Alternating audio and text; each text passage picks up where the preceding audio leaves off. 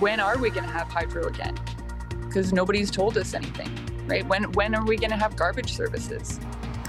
Shuswap residents staying put despite an evacuation order. The conditions helping firefighters in the Adams Lake complex fire as they wait for rain. Plus, likely we'll see effects in operations throughout the year.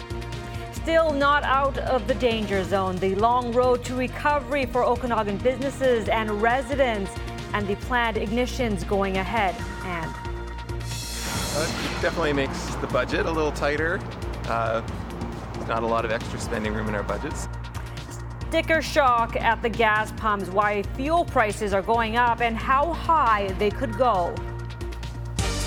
You're watching Global BC. This is Global News Hour at 6. Good evening and thanks for joining us. As many Okanagan wildfire evacuees return home this weekend, residents of the Shuswap are wondering when their turn is coming. Conditions have improved considerably in the Bush Creek East wildfire fight, but as Travis Prasad reports, the long evacuation order has created a new set of challenges. The smoke clearing enough for crews to resume fighting the Bush Creek East wildfire from the sky. Conditions have been favorable. Despite a hot, dry weekend, there's been minimal wind. Well, that's good news for us. And in general, it allows us to get in and do a little bit tighter work closer to the head of the fire because it's you know slightly safer for us. The 43,000 hectare fire still classified as out of control. Roughly 3,700 properties remain under evacuation order. Lynn Garlock is a Scotch Creek evacuee. Our home is as we left it, it's untouched, and we're ever so grateful. But Garlock is also concerned about the well being of residents in evacuation zones. She says she knows of at least two people who defied evacuation orders and stayed on their properties who are now being denied access to critical supplies. Although they say they're bringing supplies, they're bringing them down to Ross Creek, and they won't allow these two ladies to go across Ross Creek and get the supplies and get home. They won't allow them. The big question for people in the region is when evacuation orders will be downgraded to alerts. Officials say power needs to be restored first. BC Hydro has started that work north of the lake, but it won't happen quickly. It will be uh, mid next week before we know more about uh, when power is going to be restored to a lot of those North Shuswap communities. Meanwhile, rotting food in powerless fridges and freezers creating a new problem. We're putting garbage on on our roof of our shop because um, all the animals are coming down from the forest and they're hungry and they're scared, so they're a little aggressive, and so we're just trying to kind of mitigate that. Charlotte Hall chose not to leave Lee Creek despite the evacuation order, deciding instead to assist municipal and provincial firefighters on the front lines. For the past week, she's been updating concerned neighbors who did leave. Just FaceTiming them, showing them that their house is okay, that their livestock's okay, your cat's okay. If that's something that I can do to relieve people, then that's something that I oh. can totally do. Relief is something firefighters here are expecting later in the week with rain and cooler temperatures in the forecast. Travis Prasad, Global News. To the Grouse Complex fire in the central Okanagan now, and hundreds more evacuation orders were rescinded today, allowing people to return to their homes and businesses. But the situation remains far from normal. Kamil Karamali joins us now from West Kelowna with the latest. Kamil. Krista, firefighters might be winning the battle against the McDougall Creek wildfire, but a quick look behind me shows that there's still a lot more work to be done. Large plumes of smoke billowing up along the mountainside here. On the other side of Okanagan Lake, though, it's less about battling the blaze and more about recovery fire crews in Lake Country north of Kelowna put out a hotspot over what remains of a structure decimated by wildfire. Luckily, this wasn't anyone's home, but this was. I believe that this was a uh, the cabin that was uh, part of the, the property. And so was this. At least three houses burned to the ground in Lake Country. We haven't got like the total tally yet, but we're working through on that. Look how close the fire came to these multi million dollar homes. Just a few glimpses of what Lake Country residents came home to after all evacuation orders were lifted in their area over the weekend. With the two fires east of Okanagan Lake now considered held, both the city of Kelowna and Lake Country now open to all residents, but life is still far from normal. It's it's been bad. Alexa Stewart's Lake Country Winery sits empty. Even though the evacuation order has been rescinded, she's been playing it safe. The past three days, we've been on alert. Uh, we have decided to remain closed this weekend um, out of respect for our neighbors who are still under order. It takes a bite out of her bottom line, a common theme for businesses, many barely keeping their head above water. This is a critical time for our small businesses. This is a small and medium sized industry throughout the region. Uh, so they really depend on the summer months to, to, to gain that revenue to get them through winter. On the other side of the lake, the battle against the McDougall Creek wildfire continues in West Kelowna. Tough to miss the hollow remains of multi million dollar homes and hotels as crews work feverishly to save what they can. Progress is happening, but dry conditions hardly make it a guarantee. As we see hotter, drier conditions on a fire of this size, there will be places where fire activity uh, will pick up throughout the day. While crews continue to power through the fatigue and restore utilities back to homes in the area. The latest number of homes under evacuation order stands at 2,400 properties, all of them here in West Kelowna and the surrounding area. Now, a public briefing is scheduled for tomorrow, and officials tell us that they're expecting more good news on uh, allowing people to return home. Krista? Kamil, thank you. That's Kamil Karamali in West Kelowna reporting live for us today. A controlled burn has gone ahead for the Downton Lake fire burning north of Pemberton. Crews tackled the southern flank of the fire perimeter Saturday night, roughly four kilometers east of Gold Bridge. The planned ignition removes unburnt fuel and helps crews secure the control lines. The wildfire was first spotted in July and has destroyed a number of properties west of Gun Lake. An evacuation order remains in effect. The air quality advisory remains in effect across Metro Vancouver as wildfire smoke continues to push its way into the region. The smoke coming from fires burning in the interior and Washington state. The advisory was reissued on Friday for Metro Vancouver and parts of the Fraser Valley, and the conditions forced the Tour de Cure to be halted after lunch on the second day of the BC Cancer Foundation fundraising cycling event. It ended at Seabird Island outside Agassiz after most completed 170 kilometers of the 200K route to Hope. And meteorologist Yvonne Schalle joining us now from the PNE to just show us why the Tour de Cure had to be cut short. Yvonne. Krista, the air quality, especially in areas into the eastern Fraser Valley, went from moderate to very high. The air quality health index still sitting at very high. Let's take a quick snapshot of what it looks like. So the eastern Fraser Valley is the big concern. We're sitting at around 10 plus at this hour, and it'll improve, especially as we get in towards this evening, but we still have another hazy day in store for tomorrow. Areas into the central Fraser Valley sitting at six, and then areas along the water, we're sitting closer to four, so that's around a moderate risk. But that's the big concern, especially for the eastern Fraser Fraser Valley. That improvement will come overnight tonight and still quite hazy through the day for tomorrow. Smoky skies bulletin will still remain in a place, especially for the southeastern corners of the, or the southern interior rather, and the northeastern corners of the province. We still do have a heat warning that is in effect for the Peace and areas inland for the north coast, but we are going to see a big improvement that is on the way. We've got rain in the forecast of the timeline, how much we're anticipating, and when we'll see some relief, especially for the fires for the interior. Krista? Thanks, Yvonne. We'll check back in a little bit later. To some breaking news now out of Surrey, where police are on scene of a homicide. Just before noon today, Surrey RCMP say they were alerted by firefighters about the sudden death of a man inside a home. The 57 year old victim was found in the residence at 191 Street and 68th Avenue. A 42 year old man was arrested at the scene. Police say there is no risk to public safety. Members of an affordable housing advocacy group are calling for changes to daycare licensing regulations. That's after a Vancouver home daycare operator's application for an eight child expansion was rejected by the city. Grace Ke reports which is a serious issue I'm sure you're aware of in the city of Vancouver. Peter Waldkirch with Abundant oh, Housing Vancouver is handing out pamphlets near Douglas Park. This comes after the city's Board of Variance turned down an application from the daycare just across the street to expand. Right to mayor and council to sort of help them keep the pressure on to sort of fix the system so we can get the daycare we need. I've got few friends who are new mothers and they cannot even return to work and it's so hard for women. Like we want to go back to work and uh, be part of the system, but where do we put the children?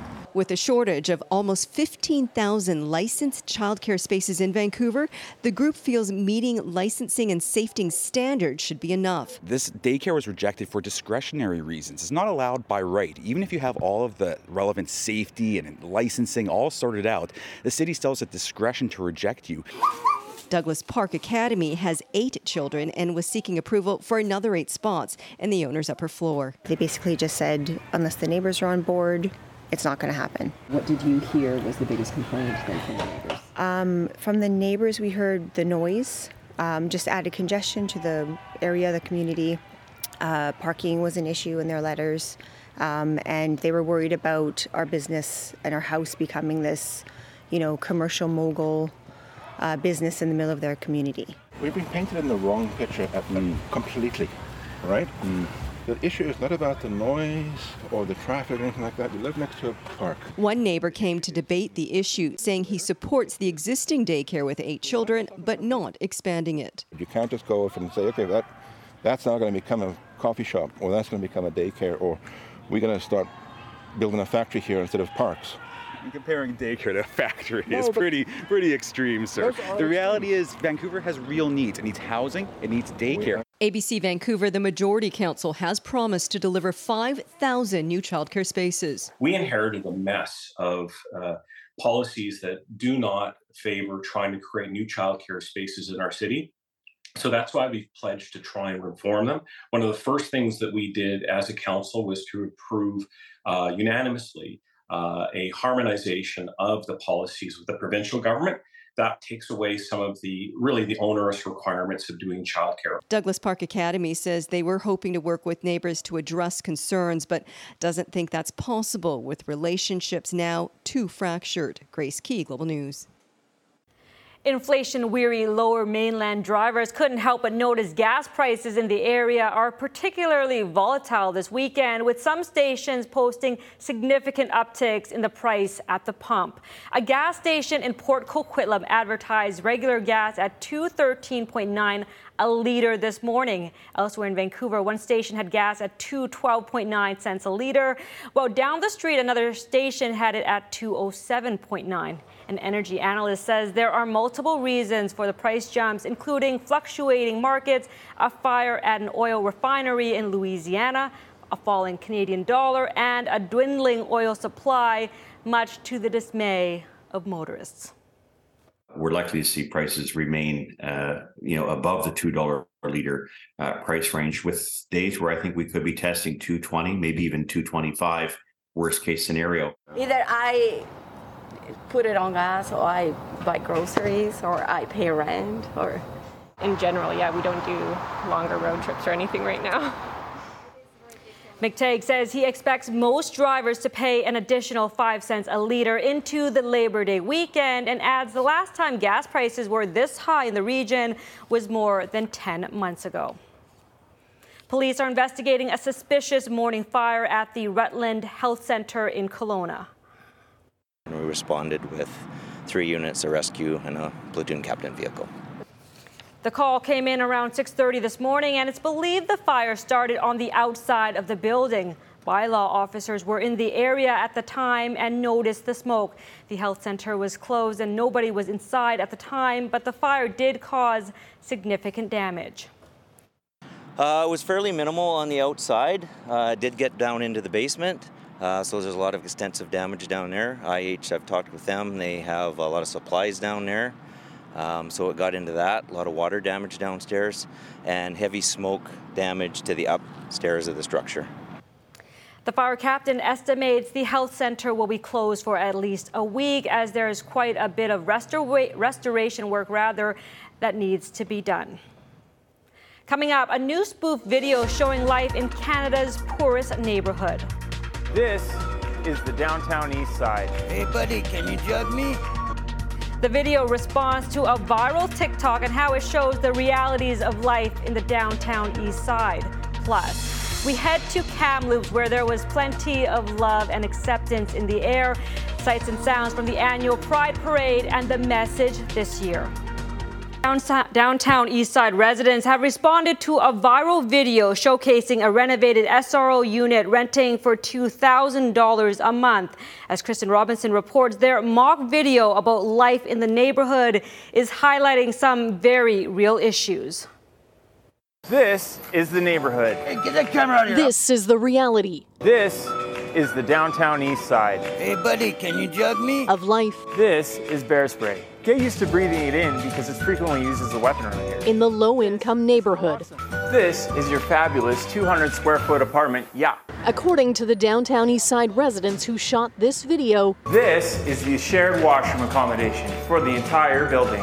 In response to a TikTok showing a tiny unit in the renovated Lotus Hotel SRO for two grand a month. This is a 200, yeah, 200 square foot apartment in downtown East Side. We just wanted to show the whole truth. Trey Helton says developers don't reveal everything their buyers and tenants will experience. They come here, they hear screaming all night, they see uh, ambulances, they see overdoses. This is a graffiti artist. Like it's a little far fetched, but I mean, it's pretty close, right? And the, the living conditions are, to- are terrible. This is a burnt out building. Get used to it because everything around here lights on fire. Videographer Nathaniel Canwell says the downtown east side's identity is being lost. It really stings, the gentrification that's happening, where we really feel like we're losing control of our, our neighborhood.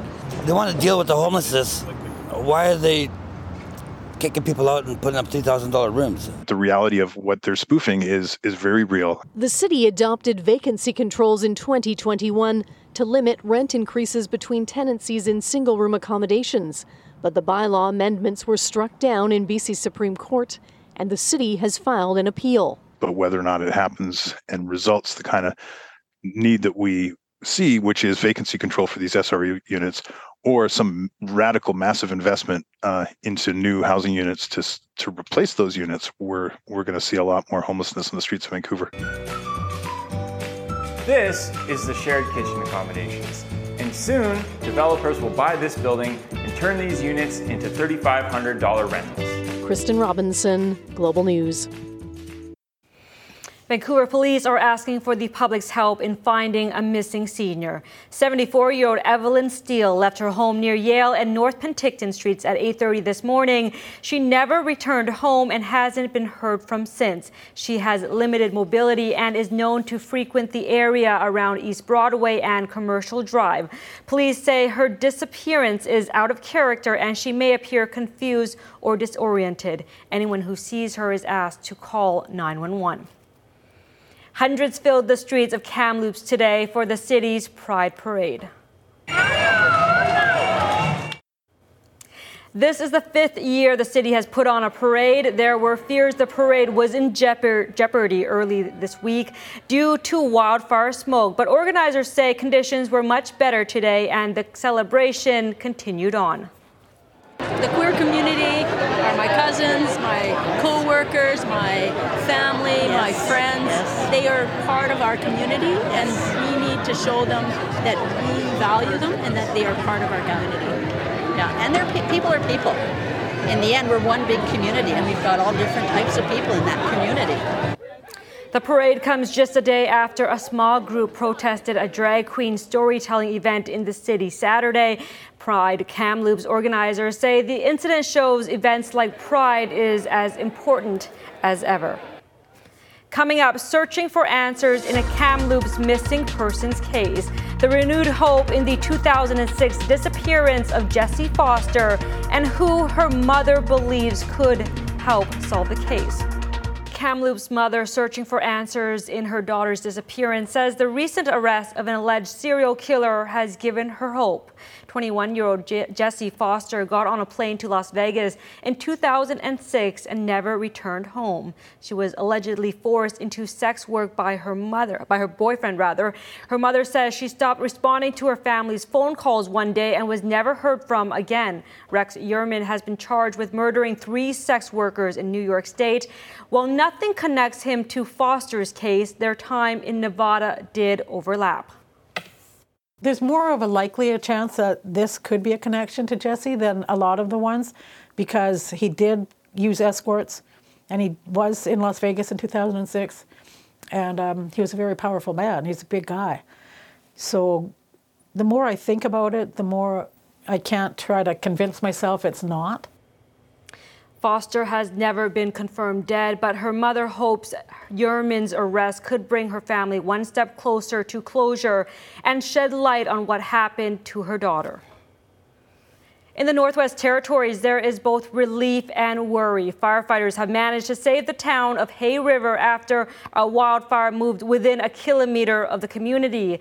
But a new heat warning and a shift in the winds is once again putting the region at risk. Mike Armstrong reports. The town of Hay River is supposed to be cleared out. The fire is that close. Even firefighting crews were cut down to only essential workers. Support staff was moved south. Despite the danger, it's believed about 100 people refused to leave. The fire situation is very serious. If you're there, it's not safe. Um, please, if you can, arrange a way out. Somebody was asking about sprinklers. Crews spent days preparing, laying down defenses in case the fire got close. Oh boy, oh boy. It did. According to the latest update, the flames made it within a kilometer and a half of the town center and within a kilometer of the airport. Those efforts definitely paid off. The mayor says without the work that was done, the situation may have been worse. Fire breaks and sprinkler systems protected the town. Wind conditions helped as well and allowed crews to attack from the air. One thing they were nervous they might lose was the water treatment plant just north of Hay River. It so far has made it through. That was a, you know, that was a huge win for the community and that's what we're doing right now is counting our wins and being prepared for whatever comes at us. Now, close to 70% of people in the Northwest Territories have been forced from their homes. The city of Edmonton has had to stop registering new evacuees. It's placed 3,100 people in hotels, twice the number it expected. Since leaving Yellowknife 11 days ago, this man and his family have had to change hotels three times. It's been rough. Um, trying to work with Red Cross, I realize there's a lot of people, and they're doing their best. They're volunteers, and and um, but it, it's been it's been a bit of a struggle. Good luck, guys. There are about 200 firefighting personnel still working to protect the town of Hay River. The Coast Guard has a ship on Great Slave Lake in case people need to seek refuge. It's very much a last resort. Everyone hopes isn't needed. Mike Armstrong, Global News. A Winnipeg organization is collecting thousands of red dresses to try to gain more support to search a local landfill where the remains of two Indigenous women are believed to be. Catherine Dornian reports.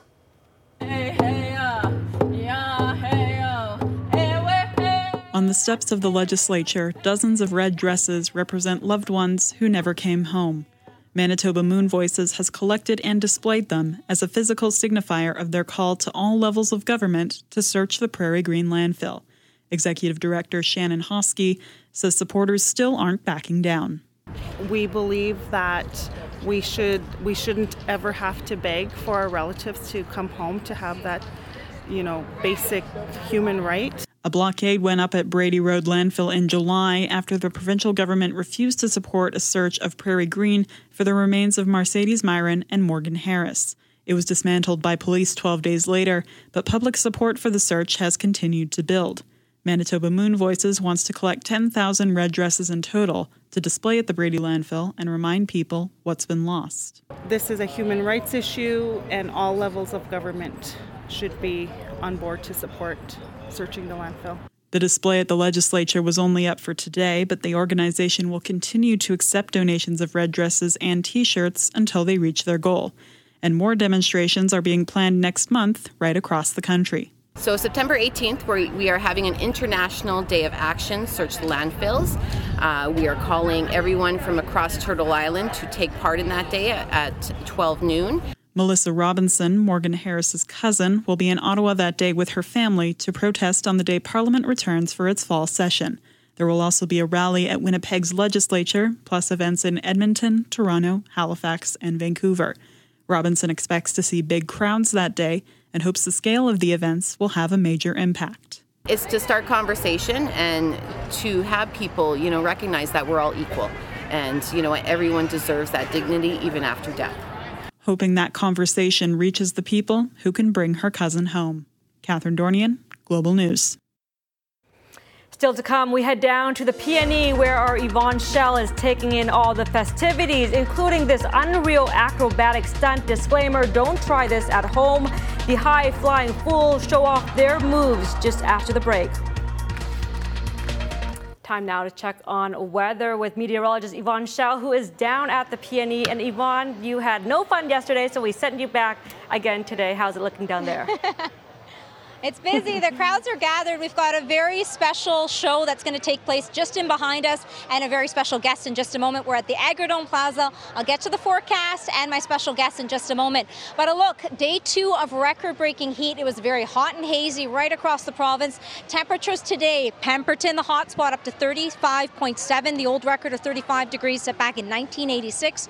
Whistler getting up to 33, Chilliwack, similar, Powell River, as well as Dease Lake. But we've got that break that is on way. The Smoky Skies Bulletin will still remain in effect till tomorrow. The heat for the northeastern corners for the Peace will continue in towards our Tuesday, and areas along the north coast inland will still see temperatures getting closer to 30 degrees. That'll continue in towards tomorrow, hoping to see a bit of a reprieve and break on the way by Monday or Monday afternoon.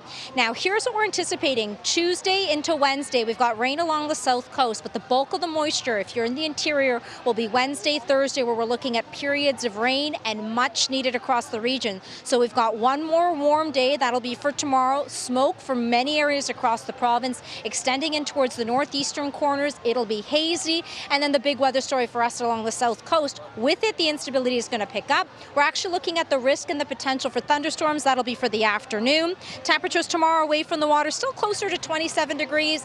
And then periods of rain on Tuesday. It'll be a soggy one. Looks to rebound but a bit of a break from the heat will continue in towards our Wednesday and Thursday. All right, Aaron Randalls joins us. You're a new show here at the PNE. Tell us about this. You guys are the Flying Fools High Dive. What will you be doing this evening at your performance? All right, the audience here has come out. It's great crowds, and um, we will start off with some Olympic style diving where you see uh, some hand first dives. All of us are either acrobats coming from a platform diving plat- platform or a springboard diving background, trampolinist. Um, and we're doing a three meter springboard, five meter springboard, seven meter springboard, and the final, final high one, which I do, uh, which is 80 feet into that tiny little pool over there, which is only three feet of, or three meters of water.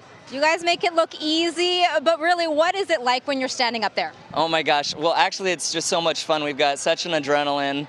And uh, yeah, we're just out to have a good time. So we like to make the audience laugh a bit. So we have the comedy diving, uh, which is also quite skilled. So, but it's just a really good time. Awesome. You guys will be here. This is the Agrodome Plaza, 2, 3.30, and 6.30 every time, every day at the PNE. So thank you so much. Thank You've actually you. done us a huge favor. Your show is going to take place moments away. So we're going to let you go, Yes, Aaron. thank you. Thank you very much. Thank we you. appreciate it. All right, you can check out Aaron and all the very talented divers. He's literally, he's just going to go up now. They've put it on hold for us, and we're going to have more at the end of the show as well. And Krista, I'm hoping to try something this evening because we're always going to be about here trying the food rather. So I've got something that's going to combine two of my favorites. I'll have that coming up shortly. Back to you. All right, you know, Barry and I will be waiting and watching for that. Thanks, Yvonne. Well, Yale Town was all about the dogs today as thousands of furry friends and their guardians gathered for the annual Pet a Palooza. Three, two, one, go! Come on, mouse, come on, mouse, come on, mouse, come on, mouse! Dozens of doggy vendors setting up shop at North America's largest pet festival this Sunday on Mainland Street. Some of the attractions include yoga with some adoptable puppies, a doggy pool or foam party, a peanut butter licking contest, and of course, some dog races with returning champion Francesca being named top dog. she's our champion. She's everyday champion in our family. But um, yeah, she, I think she's trying to say something. she's extremely active. She's very excited. She's very sporty. We do lots of hikes with her. So this is our 10 year anniversary in Vancouver. Uh, so generally we have about 10,000 people throughout the weekend and their dogs. It feels like it might be more this year. It is a free event, so it's never 100% sure for, for ticketing, but it's, it's definitely one of our busiest events across the, the country. no doubt. There was also a doggy superhero photo booth. No doubt Yaletown was a very positive place to be, Barry. Mm. And of mm. course, you know what they say? Obviously went to the dogs. I guess. I guess most of the dogs were from the North Shore because everyone, it's a rule, you have to own two dogs if you live on the North Shore. Minimum, right? Minimum, okay. for sure. All right, what's going on? Uh, well, no dog from the Whitecaps mm-hmm. last night. They played great on the road, which hasn't been the case a lot this year, but a big win in Portland, so we'll hear from them. Take a look back at that. And uh, what else uh, finished today? Uh, we had some golf coming up. Big finish at the LPGA event at Shaughnessy. So that's all coming up next. All right. Thanks so much, Barry. Mm-hmm. We'll check back in okay. shortly. All right. Well, still ahead, a look at the widespread economic effect of wildfires across Canada and the uphill battle for regions ravaged by disasters to rebuild their tourism industry. Stay with us. As Canadians struggle with record breaking wildfires, one industry that's hit the hardest is tourism. The ability for a region ravaged by a climate related disaster to attract visitors in the future is a big question mark. Anne Gaviola reports. Devastation, destruction, displacement. The economic ripple effect of wildfires in BC and the Northwest Territories has already dealt a massive blow to tourism during the crucial final summer month of August. The wildfires leave a, a long lasting scar, so there's not something you can rebuild and replace again for the next season. What it means for the future ability of these regions to attract visitors remains to be seen. This is the type of impact that is going to definitely be meaningful for the local communities. Now, there will be the task of rebuilding and, in some cases, starting over. But salvaging the reputational damage from harmful rhetoric is a whole other beast. We saw earlier in the year New York, uh, the state of New York and the city of New York com- completely smogged down with smoke from Canadian forest fires. The smoke has reached uh, Europe. The New York Post didn't hesitate to fan the proverbial flames for its American readers in early June, dubbing smoke infested Manhattan Apocalypse Now. The key message blame Canada. Regions in Canada aren't the only ones grappling with this challenge. In Greece, this hotel owner says he's not afraid of the physical work ahead to repair what fires have burned, but equally important will be convincing customers to return. Win again the trust, uh, the trust from uh, the guests. This chef in Hawaii, still struggling in the aftermath of what she calls mixed messages to tourists, is very worried about her community's ability to bounce back financially. Us here in Kihei and, and Wailea and a lot of places in Kula, Makawao, Paia, Haiku, those places are still running, and all those people still have their bills to pay, and they're single parents, and they have mortgages, and they own businesses. Canada's National Tourism Association says clear messaging is key to reputational repair it's making sure that the communication to uh, to travelers is accurate and that we provide as an industry the best information possible. The stakes are high for areas that depend on their outdoor splendor to attract tourists. We generate billions in revenue and support countless jobs. And so the increased threat of climate related disruptions, such as wildfires and, and severe weather, really jeopardizes that vital economic engine. Anne Gaviola, Global News, Toronto. Still ahead, Barry DeLay is here with a look at sports from around the league, plus the Whitecaps looking to vie for playoff contention, their rough playoff schedule, the rough schedule ahead, and what coach has to say about the standings. Be there when rivals become teammates at the Laver Cup. Don't miss your chance to see six of the best men's tennis players from Europe take on six of their counterparts from the rest of the world over three days of intense team competition. LaverCup.com for info. Don't miss the Jonas Brothers coming to Rogers Arena. Be there November 11th as they return to Vancouver to play five albums in one night this fall. Tickets are on sale now. For our BC, I'm Michael Newman. Global BC Community Hub. Promote your event Build your community. Global BC Community Hub, bringing your worlds together. Barry DeLay is it now? And Barry, you're talking Whitecaps. Mm-hmm. How to go? Yes, they got the ball rolling, so to speak, for their big road trip last night. Thanks, Krista. The uh, Whitecaps are off to a great start on their seven-game road trip. They beat Portland 3-2 last night, thanks to a pair of goals from Ryan Gauld. It will be an exhaustive next month with all the travel and the importance of the matches. But now it's on to Chicago Wednesday, where they will look for a repeat performance from last night. Yeah, we've all just got to be prepared. You know, everyone's been aware for a long time that we've got this this stretch of games coming up, and it's going to be tough uh, physically with all the travel, mentally being we'll be away from home for a longer time than we're than we're used to. Um, but you know, I think we're only actually staying over in um, in places twice, so um, we're still going to be at home a lot, and um, you know, we're we're just going to have to make sure that we're all we're all ready physically and mentally and um, ready to kind of repeat the performances like like what tonight.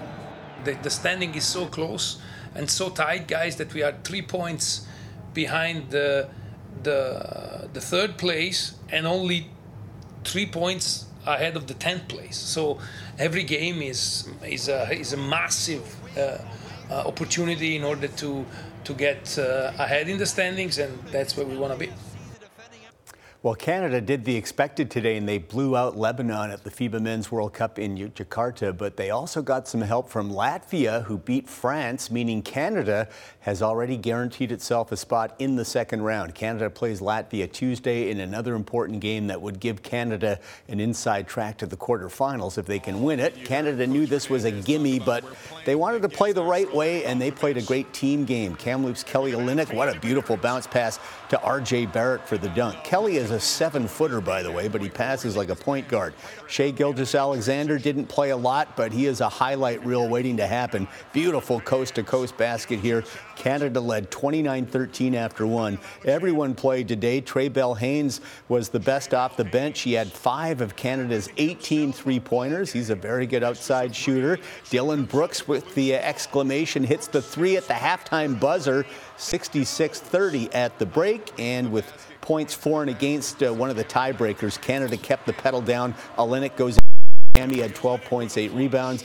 RJ Barrett, who struggled against France, was better today. The windmill jam, he led Canada with 17. 128-73 the final. Canada is 2-0. They are moving on to round two. They'll play Latvia Tuesday, 6.30 a.m. our time. The record carries through to the second round, so it's an ultra important game for Canada. The Lions are officially struggling after pretty much breezing through the first half of the season. Lions got dominated in their own stadium last night by Hamilton, getting humbled 30 to 13 by a team at the bottom of the Eastern Division. But the Tiger Cats were hungrier and easily won this cat fight. Man, it just sucks. I hate losing, man. I hate it. I hate it more than I like winning, and it's just it's tough, man. But we got we're gonna get it together, man. We, we, we're gonna get back to work and we're gonna get right. Maybe we need to handle when things aren't going our way for whatever reason. Maybe we can handle that better of digging ourselves out when when things aren't going our way for whatever reason. Um, I think we just got stuck when it when it didn't go our way. We we never uh, never fought our way out of it. CFL tonight, Red Blacks and Elks. Could Edmonton finally bust their four-year home losing streak, which has reached uh, 22 games? Canadian quarterback Tre Ford getting another start. He can really run. Scampers in for the touchdown. Elks took a 7 1 lead, and then in the final minute of the first half, it's Ford to Eugene Lewis, who breaks a tackle and then takes it the rest of the way. It's a 66 yard touchdown pass and run, 17 5 at the half, and it looks good for the Elks. They're up 30 14 late in the fourth. That 22 game streak about to come to an end. Final round of the LPGA Canadian Open from Shaughnessy in Vancouver. Brooke Henderson had two bad rounds and two very good rounds this week. Today she was very good, four under 68, finished at two under, tied for 13th. No TV time for Brooks, so we can't show you any highlights, but she did go out early before the cameras got fired up. South Korea's Jin Young Ko rolls in the birdie at 16. That gets in, her into a tie for first with Megan Khang. And then at 18, now leading by one, Jin Young Ko with a 10 footer for par, drains it. So she posts nine under. So pressure on Khang. but at the 18th, after a great approach to, uh, she will have a chance to force a playoff, and she makes it for the birdie, so they are just about to start the playoff right now at Shaughnessy. Megan Khang and Jin Young Ko. Final round of the Tour Championship from Atlanta. Viktor Hovland smiling because he's got a six-shot lead and it's 18 million first prize. You'd be smiling and whistling too. Abbotsford Nick Taylor, first ever appearance at East Lake, missed the birdie at 18, but he finished at two under, 25th place in the field of 30. But how about a $550,000 paycheck anyway? Nick won nearly 6.6 million US this year, his best season ever. Corey Conners finished one place uh, less than him at 26th. Meanwhile, Xander Schauffele did make it interesting, down six, as we said, when the day started, but cuts it to three after this birdie on the 12th his uh, seventh birdie of the day, but Hovland just had nerves of steel. This is a 23 footer for par on 14, and he makes it to keep the lead at three. Had he missed that, things would have got interesting. And then all he did was birdie 16, 17, and then here at 18, finishing in style, a 7 under 63. Viktor Hovland is the victor of the FedEx Cup with a resounding win, finished at 27 under, a five shot win over Schauffele. Hovland collects that trophy, and oh yeah, $18 million. Next major golf event, the Ryder Cup in Italy at the end of September. Jays taking on the Guardians from Toronto. First inning, Vladdy Guerrero Jr. launches his 20th home run of the season, a two-run shot into the second deck, so it looked good early. But Cleveland went back up before Toronto regained the lead. And it's the rookie, Davis Schneider, one more time, the former Vancouver Canadian, with a two run blast, his fifth home run since being called up a few weeks ago. The Jays lead at 5 to 4, but once again, they couldn't hold it. They blew a few chances to win it and then got burned in the 11th on this two out double to right that scored two. Another costly loss for the Jays, 10-7 the final. Toronto now two and a half back in the AL wild card with 31 games to go. The Mariners won again. They now lead the AL West by one over Texas and Houston. And we'll finish with the Dutch Grand Prix home race for points leader Max Verstappen, who's won eight straight races this season. The 105,000 fans roar their approval when Verstappen passes to get into second. It was rainy conditions. Heavy rain late in the race actually brought out the red flag when it got a little too treacherous for the drivers. But once again, it was Verstappen who takes the checkered flag, his record tying ninth straight win. Fernando Alonso was second, 3.7 seconds back. Canadian Lance Stroll was 11th. And that is it for sports. All right, thanks, Barry. Well, from extreme sport to another, we're going to meet uh, Robin O'Neill. She's one of the female OG photographers breaking barriers in extreme sports photography. That's still ahead. This is BC is brought to you by Johnston Meyer Insurance Agencies Group. 50 years of trust in your community. 13 years ago, a Whistler woman broke into the field of extreme sports photography and has built an impressive career. As Jay Durant reports in This is BC, she's now mentoring others, hoping to follow in her footsteps. A move to Whistler to learn to ski and mountain bike has turned into something much more for Robin O'Neill. Just being in love with the sport and being in this community and this culture, it was a natural transition to want to capture what was happening here. She's now a successful sports photographer, catching some breathtaking moments high up in the mountains. I think you always have to be alert for what's going to happen next. It's a complete change from the path she was on early in her career, capturing images during nonprofit work in South America and Africa. What got me really interested in photography was going to different cultures and traveling and being engaged with the local communities.